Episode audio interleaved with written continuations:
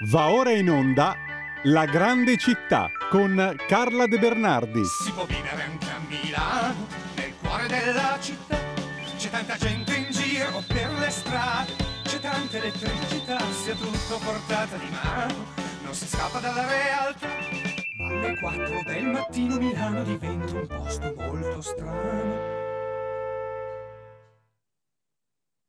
Alle 4 del mattino si va ancora a ballare alla Red Room, come ci insegna oggi il Corriere della Sera, che è la discoteca del figlio di Dell'Utri, dove succedono cose dei turchi, come avrebbe detto Nino Frassica. Figlio di Dell'Utri? il figlio di Dell'Utri, c'è sta roba qua che io non sapevo manco che esistesse, vicino alla centrale, si chiama Red Room e lì succedono cose dei turchi, si fuma, si fa tante altre robe viziose, eccetera, eccetera. Cioè, Elvira Serra oggi sul Corriere della Sera. Guardati l'articolo poi ti diverti un po' sulla grande Milano. Quella lì sono i fasti degli anni Ottanta, no? Eh, o più o meno, insomma, quella Milano lì, festeggiante, drogante, fumante e via dicendo. ancora quella Milano lì? Pare di sì, in questa roba qua che c'è vicino alla centrale del figlio del Dell'Utri succedono cose turche. Comunque, poi c'era quell'altro dove invece c'era stata la, eh, la presunta, presuntissima, ehm, eh, come si dice, attacco del figlio di, di La Russa, che però non era quella ah era sì, sì, sì, no, quella è un'altra fa- famosa in zona sempre in Corso Comodi, da quelle parti lì. Allora ce n'è più di una. a. Porta Nuova. E vicino alla centrale è un po' meno VIP, diciamo, perché la zona classica è quella là di, di Gaia Ule, Piazza Gaia Ulenti e dintorni, insomma, è Porta Nuova, no? Eh, comunque eh, non cre- non credo che, non credo che sia l'oggetto della nostra, della tua, anzi, trasmissione, no? Benché sempre di Milano si tratta, eh? Certo, sì, sì. Comunque oggi, non la Becker... Mm. Carla, di che Allora. cosa ci parli oggi allora? Allora, l'altro giorno avevamo cominciato con Nino e le sue cravatte. Sì, Avevamo cominciato a parlare del quartiere greco sì. e avevamo parlato della Cassina de Pom, sulla quale Gre- non torno. Greco Pirelli si chiama, giusto? Greco Pirelli, esatto, Mm. perché lì c'è la fermata della Bicocca, lì in zona c'è la Bicocca e poi c'è gli Arcimboldi, no? La, la Bicocca degli Arcimboldi, che è questo casino di caccia del 400 dove la Pirelli ha i suoi uffici di rappresentanza e poi c'è la- il Teatro Arcimboldi. Dove c'è ancora un edificio antico, no? In- Sì, sì, nel, nel giardino della Pirelli. Si chiama proprio Bicocca degli Arcimboldi. Eh. Ci fu una famosa battaglia ehm, nel 500, che adesso però non mi sono preparata sulla battaglia e quindi non me lo chiedete. Però sì, ehm, assolutamente Mm. sì. Ehm, il quartiere di Greco Pirelli è un quartiere molto articolato, e, a parte la Cassina de Pom che è sul Naviglio, perché lì il Naviglio della Martesana è stato ehm, coperto negli anni 60-70 dalla Cassina de Pom alla, alla come si chiama? A, alla, a Por- eh, no, Porta Nuova, alla Conca dell'Incoronata per capirci. Cioè, allora, facciamo un attimo di storia del Naviglio della Martesana per capirci. Il Naviglio della Martesana nasce per volere di Francesco Sforza nel 1460 e si ferma alla Cassina de Pom. Cassina de Pom che era questo luogo molto ameno che adesso è ristrutturato, c'è bella- un bel ristorante, c'è un ponticello di ferro che è stato teatro di una tragedia perché è caduto uno, poverino, ed è morto nel 21. E, mh, la Cassina de Pom, lì eh, arriva il naviglio della Martesana, un naviglio piccolo. Ludovico il Moro, che era uno che mh, la sapeva lunga, prolunga il naviglio della Martesana fino alla cerchia interna dei navigli. Quindi la cerchia interna è quella cerchia di 8 chilometri che eh, circonda Mila- circondava Milano, che venne chiusa nel 1929. Venne chiusa nel 1929 e il naviglio della Martesana però il tratto che da Cassina de Pom a eh, Porta Nuova rimase a cielo aperto fino agli anni 60-70.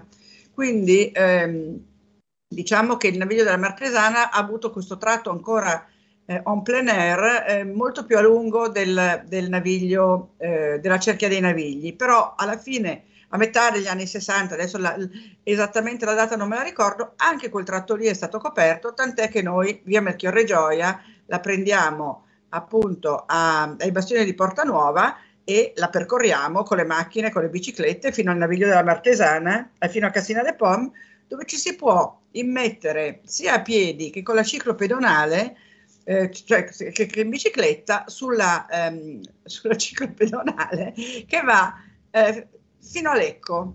Quindi volendo uno da via Melchiorre Gioia può in bicicletta o a piedi andare a Lecco. Io non ci sono ancora andata, ma è uno dei miei progetti. Io finora sono arrivata a piedi fino a Crescenzago, che è un altro dei quartieri di cui parleremo. Comunque, la, eh, il naviglio della Martesana viene chiuso, quel tratto lì del, mh, mm, di via Melchiorre Gioia, e viene, eh, mi sembra, eh, deviato nel Re de Fossi.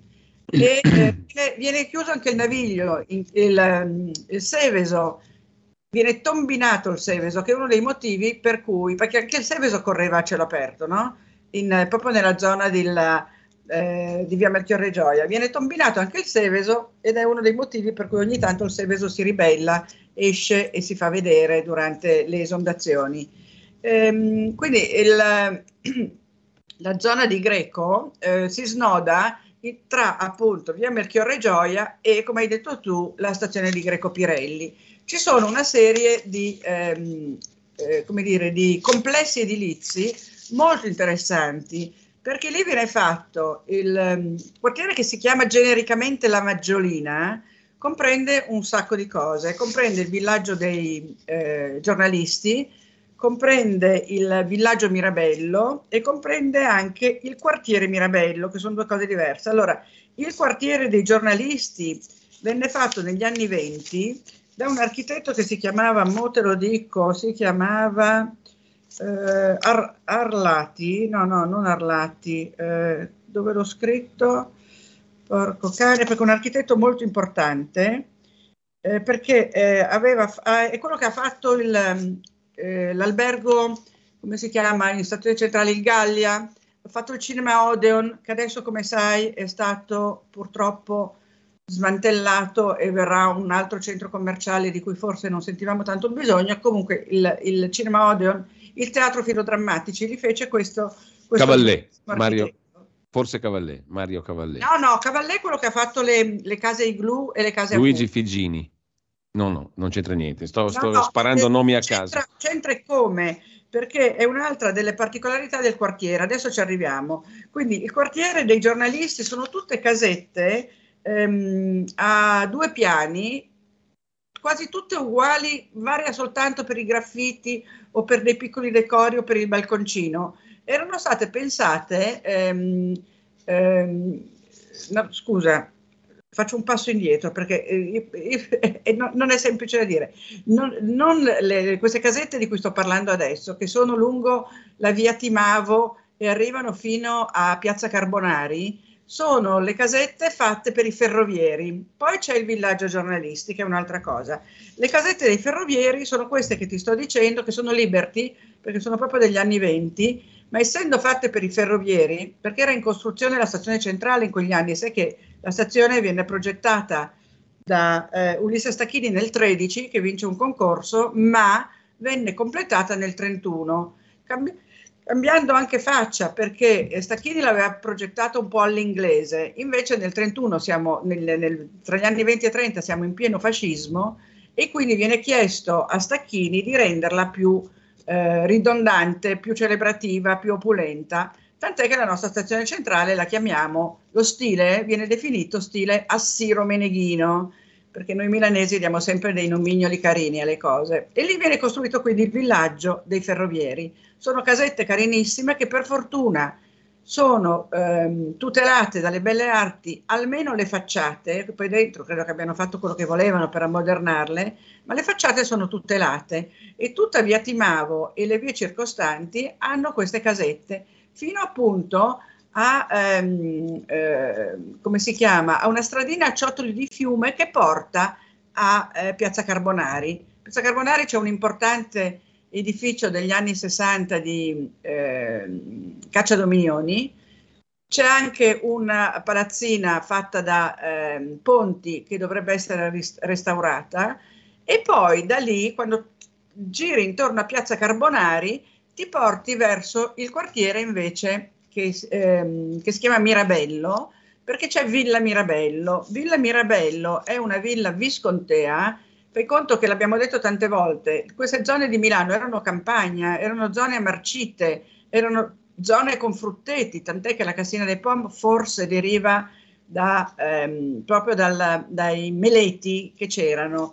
E, ehm, il quartiere Maggiolina si dice infatti che potrebbe derivare non solo dalla, eh, dalla villa che prende il nome appunto eh, Mirabello, ma quartiere Maggiolina dalle fragole che, eh, grosse, le grosse fragole che ehm, maturano in maggio, le in Maggister. fragole in Maggister.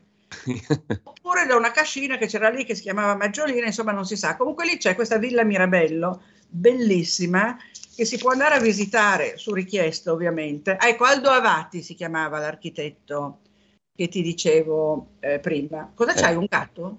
No, è un cane.